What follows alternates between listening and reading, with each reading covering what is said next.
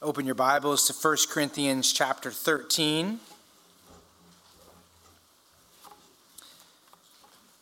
We really appreciate as a church those who disciple us, and so we recognize that Jorge and those who are on the stage up here are discipling us by leading us in music, and so we sing to one another, and Ankles and Ken disciple us through prayer and scripture reading. I'm thankful for Danny and Carl in the back right now who are a part of that, supporting that on the stage here in the AV. And I want you to think about it in that way because what we're doing here is discipleship. We're following Christ, and everyone has a part. And there's a sense where you are discipling one another as you talk to one another, love one another, and sing toward one another. 1 Corinthians chapter 13 is where we're at this morning. Imagine the scene of the upper room on the night before Jesus atoned for our sins. In that room, Jesus gathered with his disciples for what would be the last time that he would teach his disciples. He was preparing them for what was to come after his death and resurrection and ascension and what was to come was God was turning over to these men, empowered by the Spirit, his work on earth. Through these men, they were to start the church and spread it around the world. And so, what did Jesus teach at that last time to teach his disciples in what we call the upper room discourse? Well, let me give you a pop quiz this morning.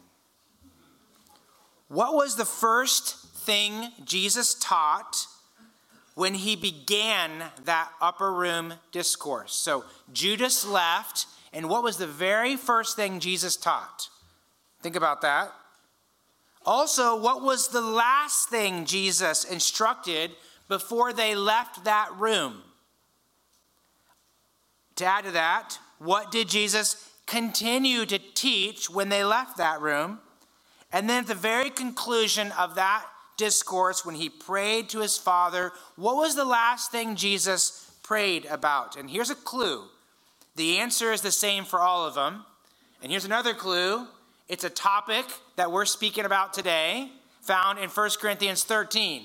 And what do you think that topic was? It was love.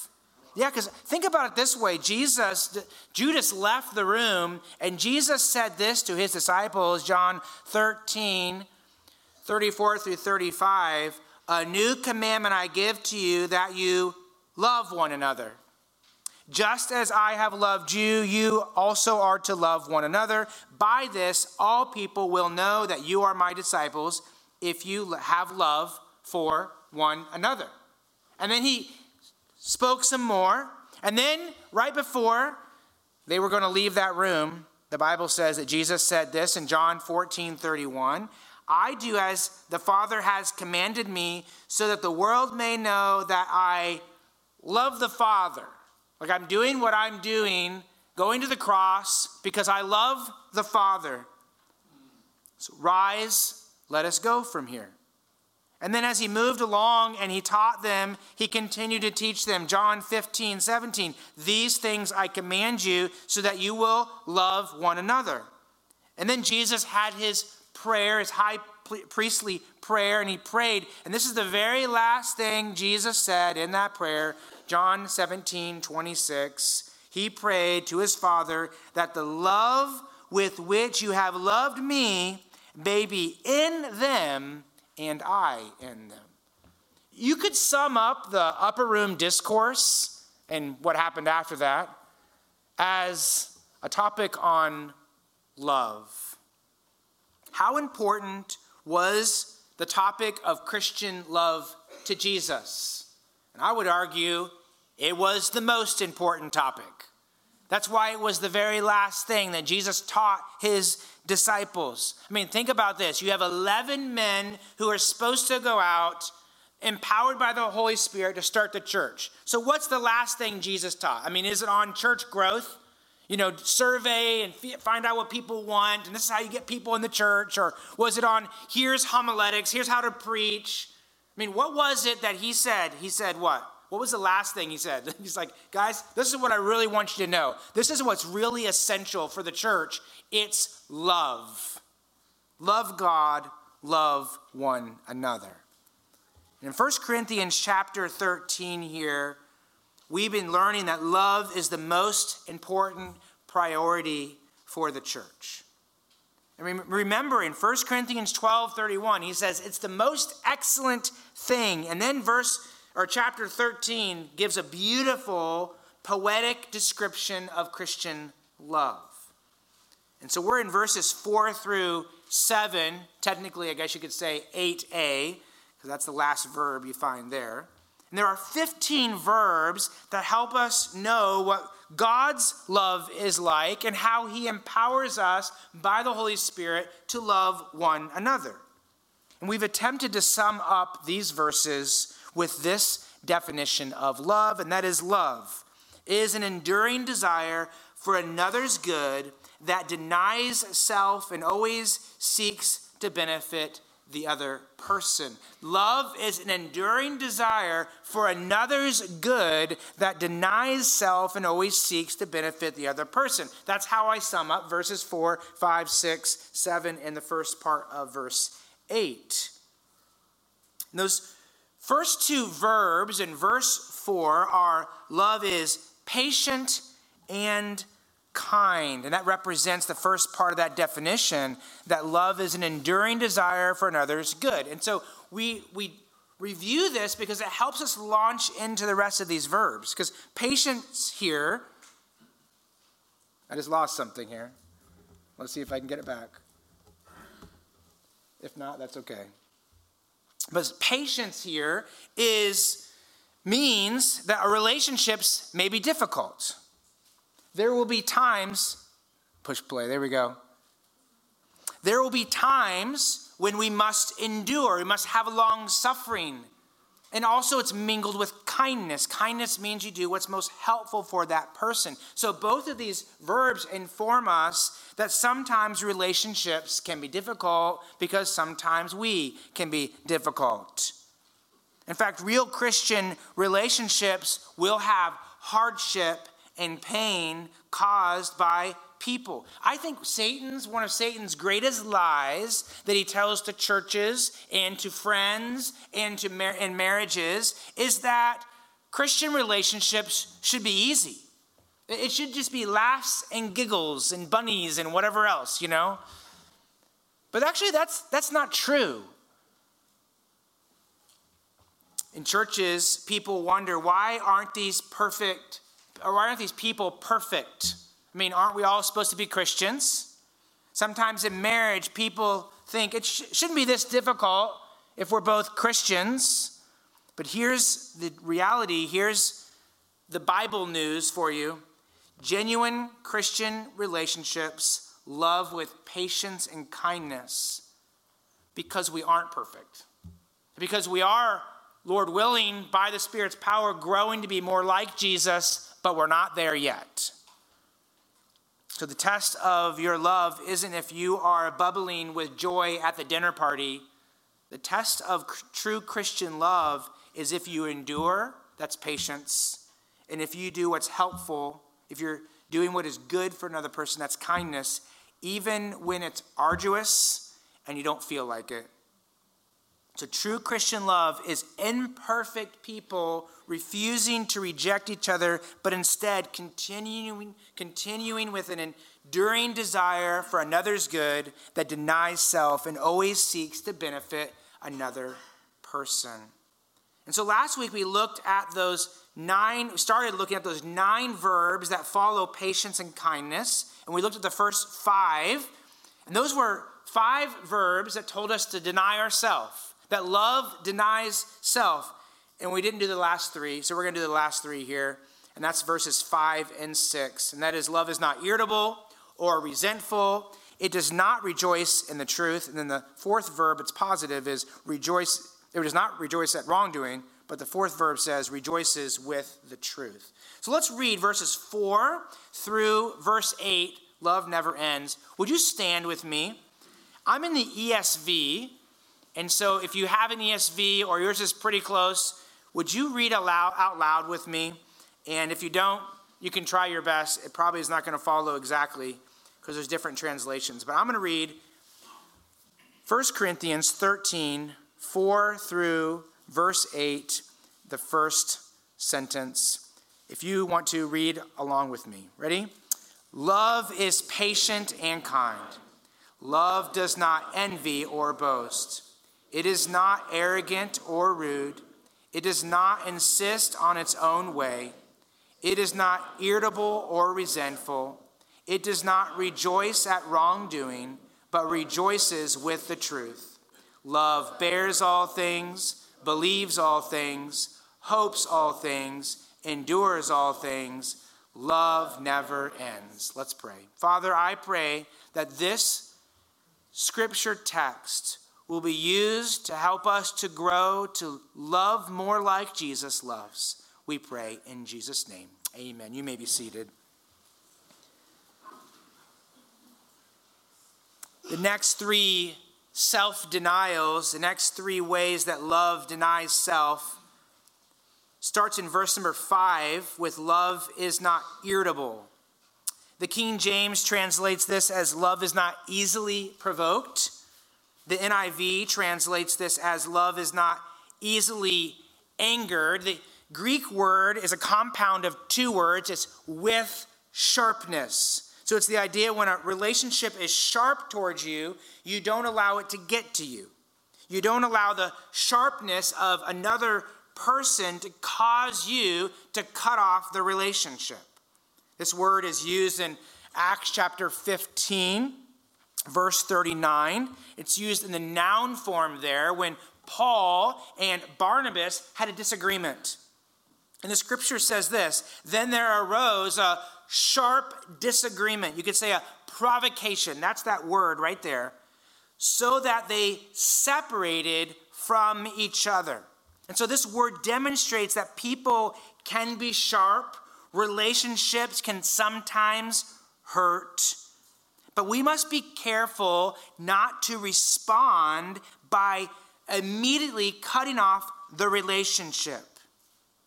And there are times when we graciously cut off a relationship. Frankly, that's called church discipline, right? And we're doing it because we want that person to return to Christ. Sometimes that happens in families.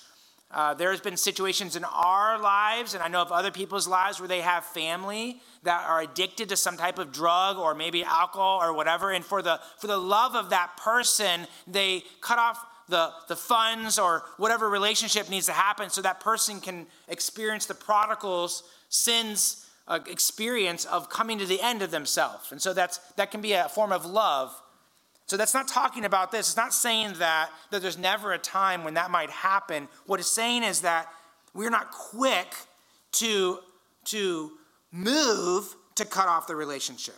We're slow to be irritated to anger.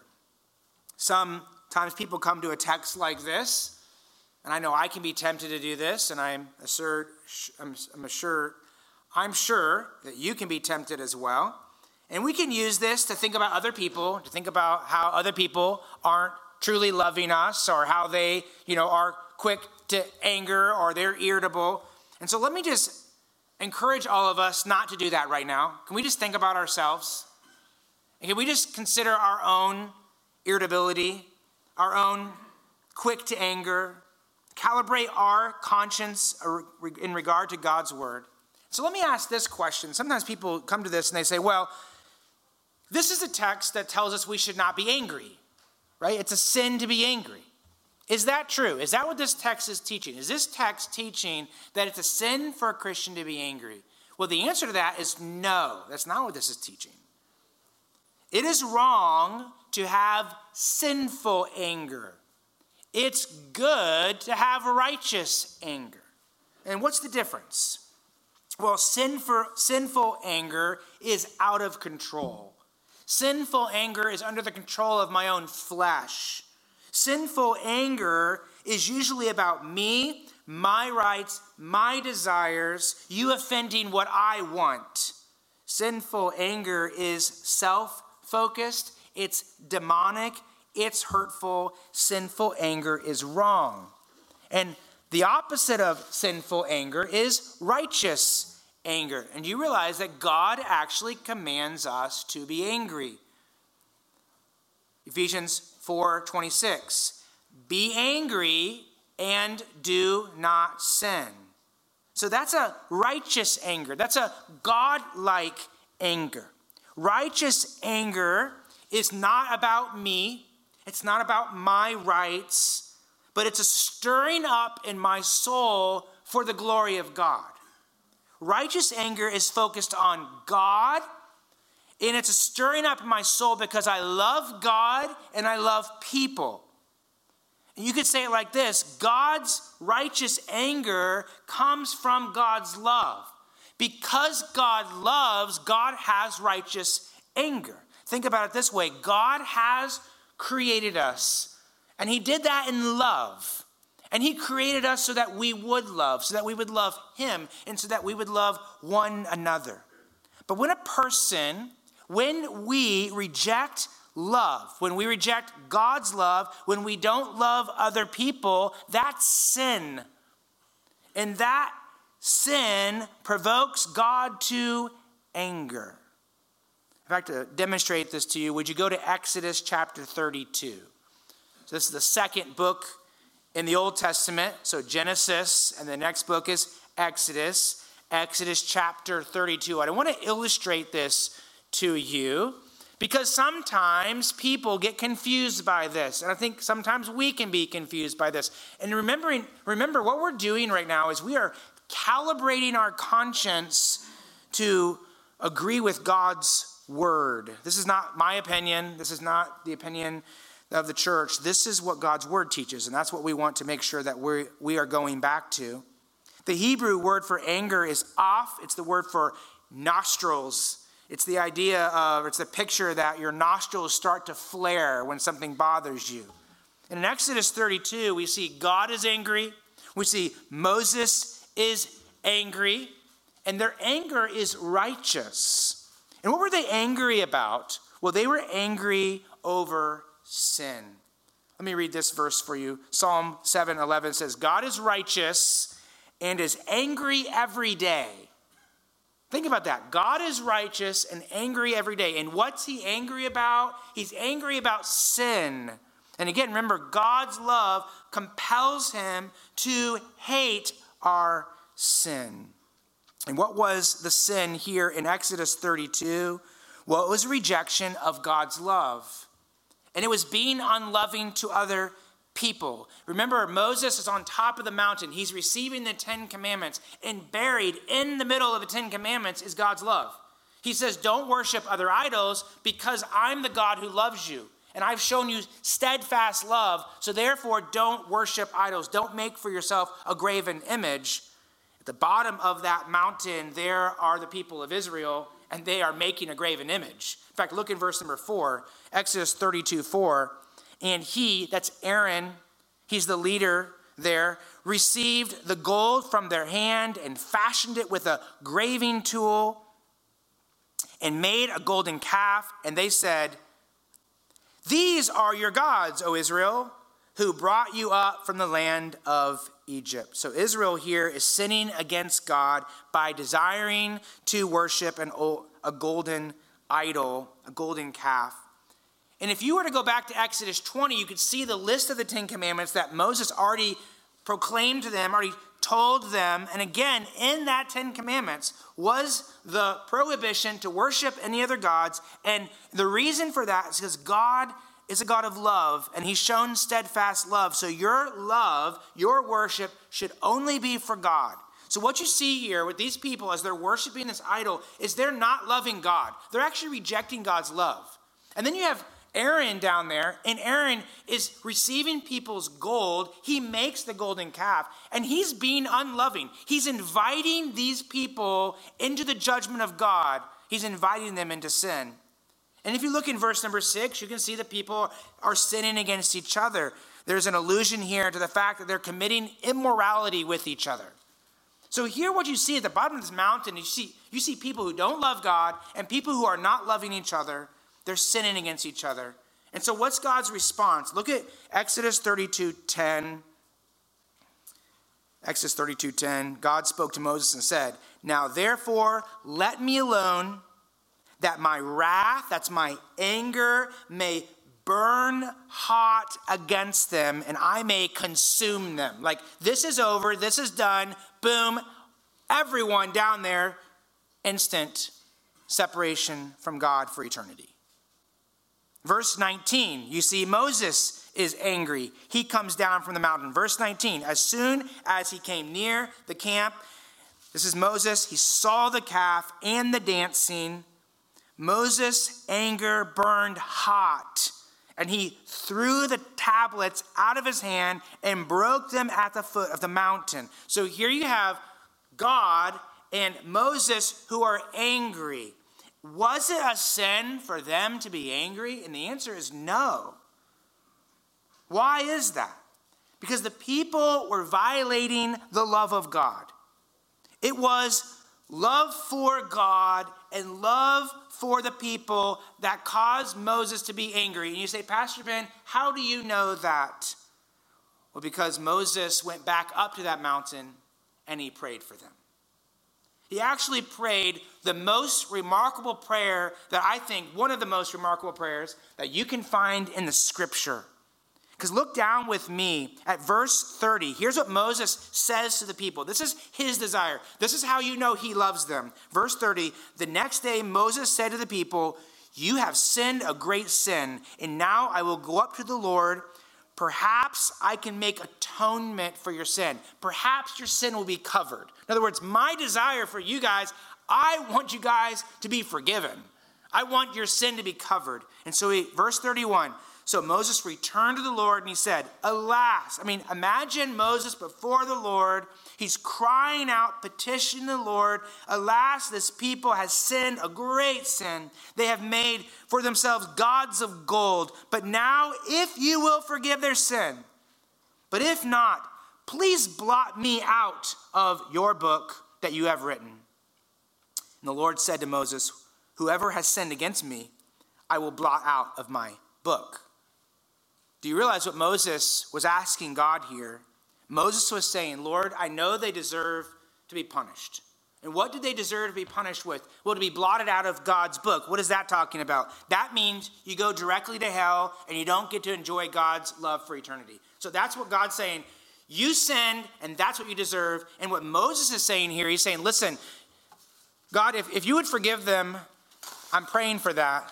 But I know that's that's you're righteous and you're just, you're holy. I, I mean, I'm right before you right now, and I, I understand the holiness of God. And so, Lord, will you do this? Can I be blotted out in their place? Can you cut me off from your love and a relationship with you? Can you blot me out of your book? Do you realize that Moses here is saying, God, I, I would want hell for Israel. I want to take their place. And what was God's answer to Moses? What was God's answer to Moses? Sorry, can't happen. Sin has consequences. That was, that was his answer. Well, why is that? Why can't Moses take away their sin? Because no person can. Friend, do you realize, if you're in here without Jesus, do you realize this? That no person in this world can remove your sin. No person can forgive you. You can't even forgive yourself. You can't take a wafer from a priest and have your sin forgiven. You can't have something waved over you or someone pray over you. I can pray over you all day long, and it's not going to take away one sin in your life. You can try to be as good as you possibly can your whole life, but it won't remove your sin.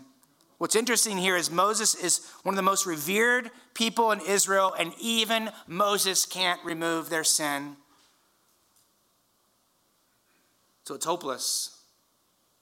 Except God sent one who could, and that's Jesus Christ. There's only one person who can remove your sin, and that's Jesus. And the hope here for Moses and for Israel was to look forward to Christ. Our hope is to look back to Christ to see what he did for us. And on that cross, he paid for it in full. He's the only one who could, and he did. And we believe that is true. And that's why the Bible says in Acts 4:12, there is salvation in no one else, for there's no other name under heaven given among men by which we must be saved. You can only be forgiven, you can only be saved if you believe in Jesus Christ as your Savior. You turn from faith in yourself and faith in your own religion and faith in your own good deeds, and you say, Jesus is the only one good enough. Jesus is the only one that could pay for sin. He did so in the cross. I give you my life, Jesus Christ, and God promises He saves you and He gives you the gift of eternal life. But think about Moses on that mountain. God loved his people. Moses loved his people. It moved Moses to pray. But yet there was anger as well. How was that righteous anger? How, how was God righteous in his anger? Well, God was slow to anger. I mean, he said they should be consumed, but did he consume them? And there were some consequences for their sins, but what we're going to see in Exodus chapter 34 is that actually God demonstrated love to them. In fact, would you go to Exodus 34 and verse 6? And I just want to show this before we go back to Exodus, or go back to 1 Corinthians 13. But notice the love of God in Exodus 34 6. The Lord passed before him, that's Moses, and proclaimed, The Lord, the Lord, a God merciful and gracious, slow to anger, and abounding in steadfast love and faithfulness. And what God was telling Moses is that I will forgive them because of myself, because of what I do, not Moses, this is God speaking, and he will forgive them because he loves them. Moses had a right to be angry, and it was motivated by love for God, and really, truthfully, it was motivated by love for them. So go back to 1 Corinthians 13. Because what we see in 1 Corinthians 13 is this idea that love is not easily provoked, not easily irritated. And in Exodus, God loved his people. God offered love to them and they were to receive it. But because they rejected God's love and because they didn't love other people, they sinned against God. God's anger was stirred up against them. But notice, God was slow to anger and he desired to forgive and reconcile. So I think that's the heart of what this is saying right here. Love is not easily provoked, is the idea that love does not desire the destruction of the other person. Love pursues them, love wants them to be reconciled. Love is not easily irritated means that love does not desire the relationship to be cut off. Love doesn't slam the door and walk away. Love doesn't blow up and give a person a piece of your mind. For parents, love does not mean that, or should say, love does mean, love does mean that you give your children consequences for their sin, but you do so calmly. You do so with love for God and love for that child.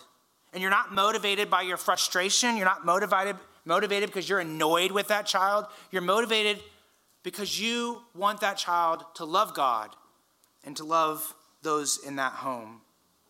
For the church, not easily provoked does not mean we ignore sin. It doesn't mean we ignore problems. In fact, that was really what was going on with this church in Corinth. Remember chapter 5, there was someone in the church and he was acting like a regular member, but yet he was living in immorality, open immorality. And the church was like, well, you know, we're not going to do anything about it. Love is going to cover that sin. No, that's not what this is teaching here. But it's teaching that we should be careful, we should be slow to consider how to help restore that person. There might come a time where that person needs to be removed, and that's what happened in 1 Corinthians, between 1 Corinthians and 2 Corinthians. They removed him from the fellowship of the church. In 2 Corinthians, Paul writes to say, okay, guys, it's time to bring him back.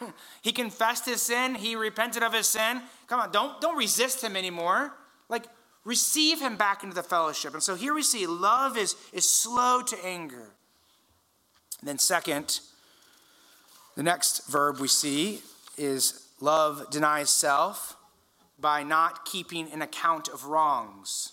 Look at 1 Corinthians 13, verse 5, and the last word of verse 5 that love is not resentful. This word is an accounting word that means to not keep a record. That's why the NIV translates this as love keeps no records of wrongs. That's a good translation right there. Love is not resentful, means that love does not keep an account of how people have wronged you or the faults and mistakes that they have made. Some of you are very meticulous about your financial records. Like you keep all your receipts. You know, every penny that you spend is recorded somewhere in a spreadsheet or whatever. We could go back to 2010 and I could ask you, like, what did you spend at McDonald's in 2010? And you could pull it right up, right? Some people do that in their mind in regard to other people's sin. They can just pull it right back up. They keep an account of it, they never delete it and they use it against other people. Families do this sometimes. Sometimes we keep score of our righteous deeds and other people in the family and their failures. And so it's, you know, someone's turn to walk the dog. Who's going to walk the dog today? And you say, I've walked the dog three times this week, and you have only done it once. And the other person responds back to you and they say, Well, I fed the dog 19 times in the last 30 days. And so it's like I'm going to stack my righteous deeds up toward yours failings, like you didn't do as much as I did. And you use that against that person. And by your calculation, the other person falls short of being as righteous as you, which reveals what? Reveals a heart of pride, right? I mean, if you really view yourself that way, if we view ourselves that way, that's, that's proud. And even worse than that, accounting for faults and then using them against people is putting yourself in the place of God. Do you realize when you when you say when you look at all the faults of other people and you stack them up and say, "Well, I'm not like this and this person's like this," that actually you are playing God God's the one, only one who has the right to say, here's the judgment and here's the condemnation. So, what should you do with a dog? Walk the dog and don't keep account. Don't measure yourself up against other people. Love doesn't keep an account of rights and wrongs. Love has an accurate perspective on self an accurate perspective on self. What's an accurate perspective of yourself? I don't deserve anything. I don't deserve anything from God or from other people. In fact, if I, what I do deserve from God is judgment, but He's given me grace instead. Therefore, I don't look at people and say, well, you better do this, this, this, and this in order for you to receive grace from me. That's not how God treats us. Why do we treat people that way? So we don't we shouldn't account like that and say, therefore, I'm going to pay this out to you. No, God freely gives us grace, and so what must we? Sometimes this happens in churches as well. Some Christians enjoy keeping a history of the church made up of the mistakes of people and the wrongs against them. Back in 1999, I remember I was in the hallway and there was this deacon and he said this to me. It hurt my feelings, and ever since then, I just could never talk to that person again. Those are real conversations that I hear. I'm not, that's not a real one, I'm just, it's a made up one. But those type of conversations. It's like you keep an account from, from 1999? How many of you were alive in 1999? It's a long time ago. Some of you laugh because you're like, I was. Okay.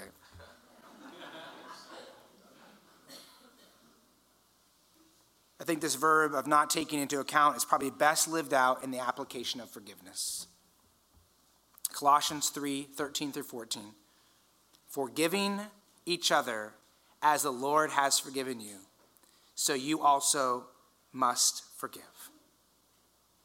To forgive is to promise that you will not use that sin that has been confessed against another person. Forgiveness is a promise that you will not use that sin that has been confessed against another person. Think about how God has loved us and forgiven us. In fact, I was thinking about Zacchaeus. Remember Zacchaeus, the wee little man that went to the tree to find Jesus? I mean, this guy, he was a scam artist.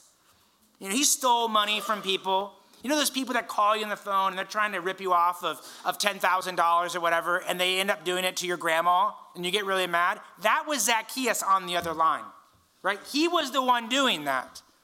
But then he heard the gospel.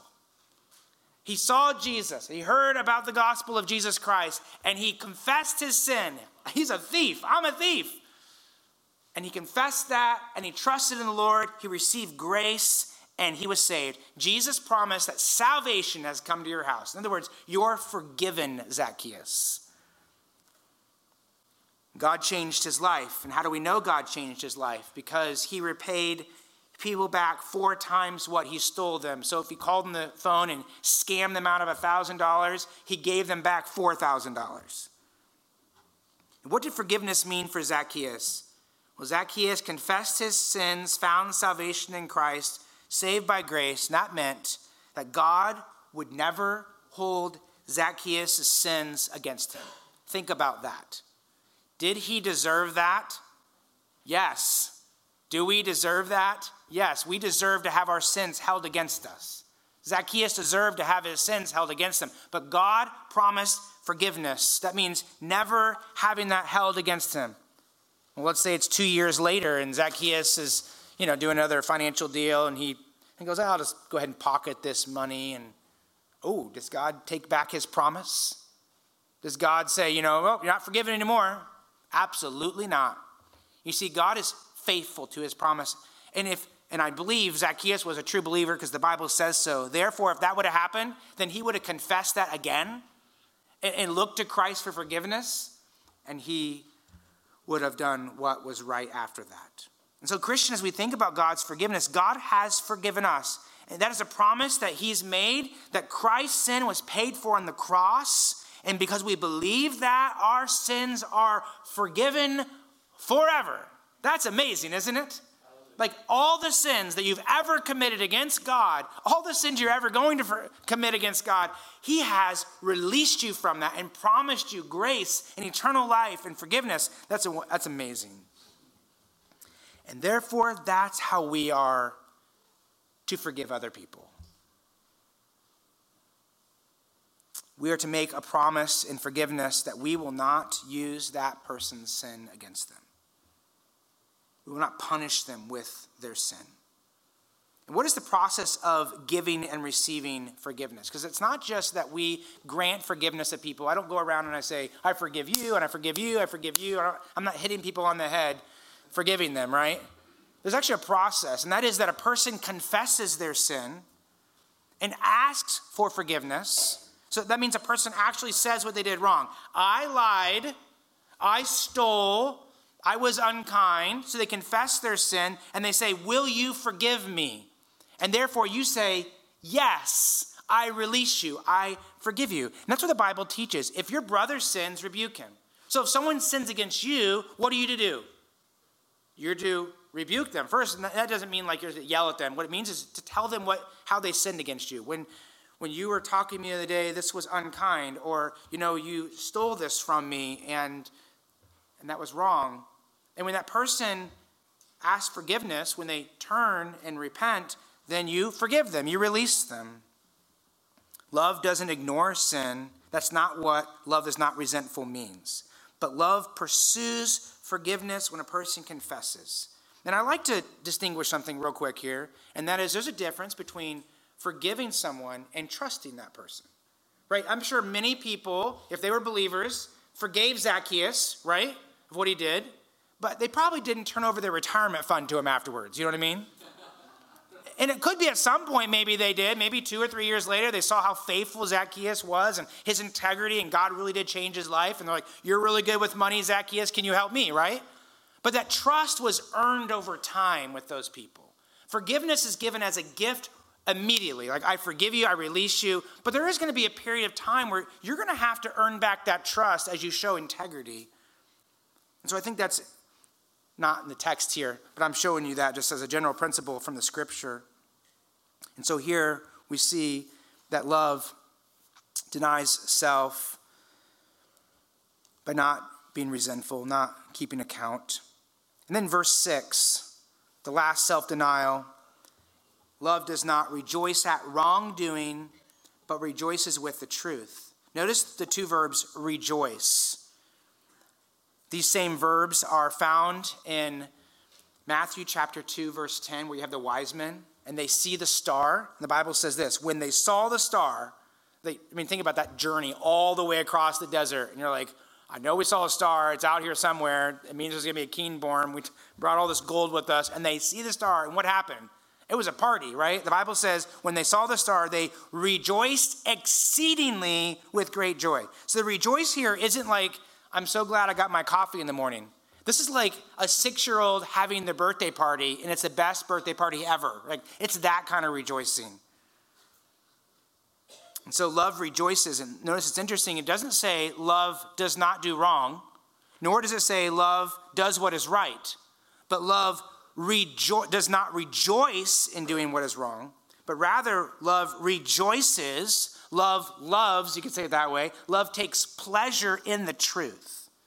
So love does not take pleasure, it doesn't rejoice in sin. That means that love doesn't enjoy your own sin. Love doesn't enjoy the sin of someone else. Love does not enjoy what God hates. God hates sin because sin is a rejection of his love, and sin is unloving to other people. And so, therefore, love is disgusted by sin because sin is like drinking out of the sewer, it's impure and it kills. We rejoice in sin when we laugh at crude jokes. We rejoice in sin when we're entertained by sexual movies. We rejoice in sin when we are not grieved when other people take our Lord's name in vain. We rejoice in sin when we enjoy the downfall of another person. And so we do not, we should not, love does not rejoice in sin, but rather, what's the opposite? What's the opposite of, re, of not rejoicing in wrongdoing? What's the opposite of not rejoicing in righteousness? It would seem that the opposite would be what? Rejoicing in righteousness, wouldn't it? But is that what he says here? Is that the opposite of not rejoicing in unrighteousness? Is, is, that, is it rejoicing in righteousness? No, what is it? It's rejoicing in, rejoicing with, or in the what? Truth. And why is that? Think about that. Like ponder that for a moment. Why is it the opposite of rejoicing, not rejoicing in unrighteousness, is rejoicing in the truth? Well, you might have some ideas. Maybe in your home group this week you can discuss that, okay? But I, this is how I thought about it. If love rejoiced in righteousness, particularly our own righteousness, we would all be toast. See, we sin, and yes, Christ covers our sin with his own righteousness. So let's rejoice in Christ's righteousness. But think about it this way if your love for me rejoiced in my righteousness, you wouldn't love me because I'm a bad person. I mean that. All of us are. We're all sinners, right? If a wife's love rejoiced in a husband's righteousness, then a wife could have an excuse why she can't love him. If a church member's love rejoiced in another perfect's perfect record, if it's like I rejoice in that perfect person because they've done everything right and not in that person because they haven't, then you would have a reason why you shouldn't love them. But love does not rejoice in wrongdoing, Love rejoices in the truth. And that therefore changes everything in our relationship with other people. Because that means that love's desire is for your family and for your friends and for your church to walk in truth, which means you tell the truth and you want them to live in the truth. We live in an age when the truth is, is really whatever you want it to be. You know, as long as you live your authentic life, be your authentic self, then love lets you do that. That's what people think. You know, if you really love people, you just want them to be their authentic self. That's wicked. That's immoral. See, the authentic self is deceived. Our hearts are wicked, the Bible says. They're deceived above all things. The authentic self is deceived, it's far from God. And the truth is this the more authentic you are in your flesh, the farther you get from God. And the gospel of our world, what some people call postmodernism, is this do what makes you happy And that's a terrible idea. Because if you're a crack addict, if you do cocaine or whatever drug it is out there, don't do what makes you happy. It's going to ruin your life.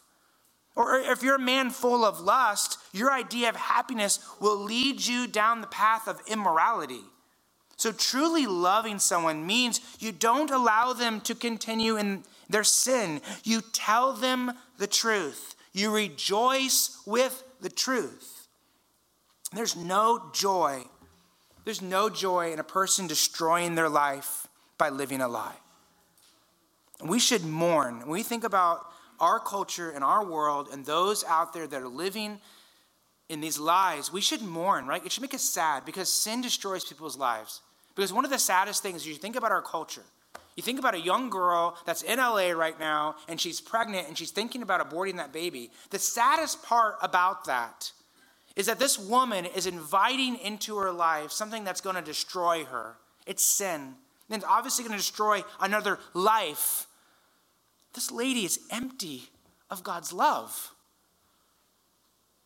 And it should make us very sad because she's not living according to the truth. Love doesn't ignore sin. Love doesn't pretend like it's no big deal. Love deals with sin God's way. And I think even for us as Christians, one of the ways that we see this idea lived out maybe in an improper way is when we apply 1 Peter 4 8 improperly. I, I, hear this all the time, have for many years. I used to think about this verse in that way. 1 Peter 4 8 says, Keep loving each other earnestly, since love covers a multitude of sins. You ever heard that verse? So love one another because love covers a multitude of sins. And a lot of times people go to that verse as an excuse to say, well, I don't want to talk to that person about their sin because I'm just going to cover it in love. Can I just tell you, that is not what this verse is teaching. This is not a verse that says, ignore that person's sin because that's a loving thing to do. That's actually very unloving for someone to do. If someone's walking towards a cliff, it's not loving to say, well, you know, I don't want to offend them, and well, I'll just I'll cover love with I'll cover their their bad mistake with love and they go off the cliff and die, right? That's not a loving thing to do. This verse is not saying that. Your sin, you cover, I should say, you cover sin in love through what? Through forgiveness. And so keep loving one, one another earnestly means we pursue each other to reconcile through forgiveness. We do so because we're compelled by love, since love covers a multitude of sins. So love covers sins through forgiveness and reconciliation. So that's why we rejoice in the truth. And so we are to deny ourselves by not rejoicing in wrongdoing, but rejoicing in truth. Love is an enduring desire for another's good that denies self and always seeks to benefit the other person. So let's conclude this this morning thinking about this. How can we deny ourselves so that we can love one another? Love denies self by not being easily irritable. Love denies self by not being resentful, by not keeping an account of wrongs. Love denies self by not rejoicing in, in wrongdoing, but rejoicing in the truth. And can I remind you this morning that Jesus came to this world because we don't love. Because we haven't loved God like we should. We don't love people like we should. And Jesus actually died on that cross for those sins. And he went to that cross because he loved us. And on that cross, he removed our punishment. And then he died and he rose again to empower us not to live that way any longer. And so, therefore, those who are in Christ, we are motivated, we are controlled by the love of Christ. That's why Second Corinthians says this, chapter 5, verses 14 through 15 For the love of Christ controls us. We are controlled by the love of Christ, remembering this that He, Jesus, died for all, that those who live, those who are made alive in Christ, we don't live for ourselves, but for Him who, for their sake, died and was raised. And so, as we go throughout this week, may the love of Christ so control us that we don't live for self, but we live for Jesus Christ. Let's pray.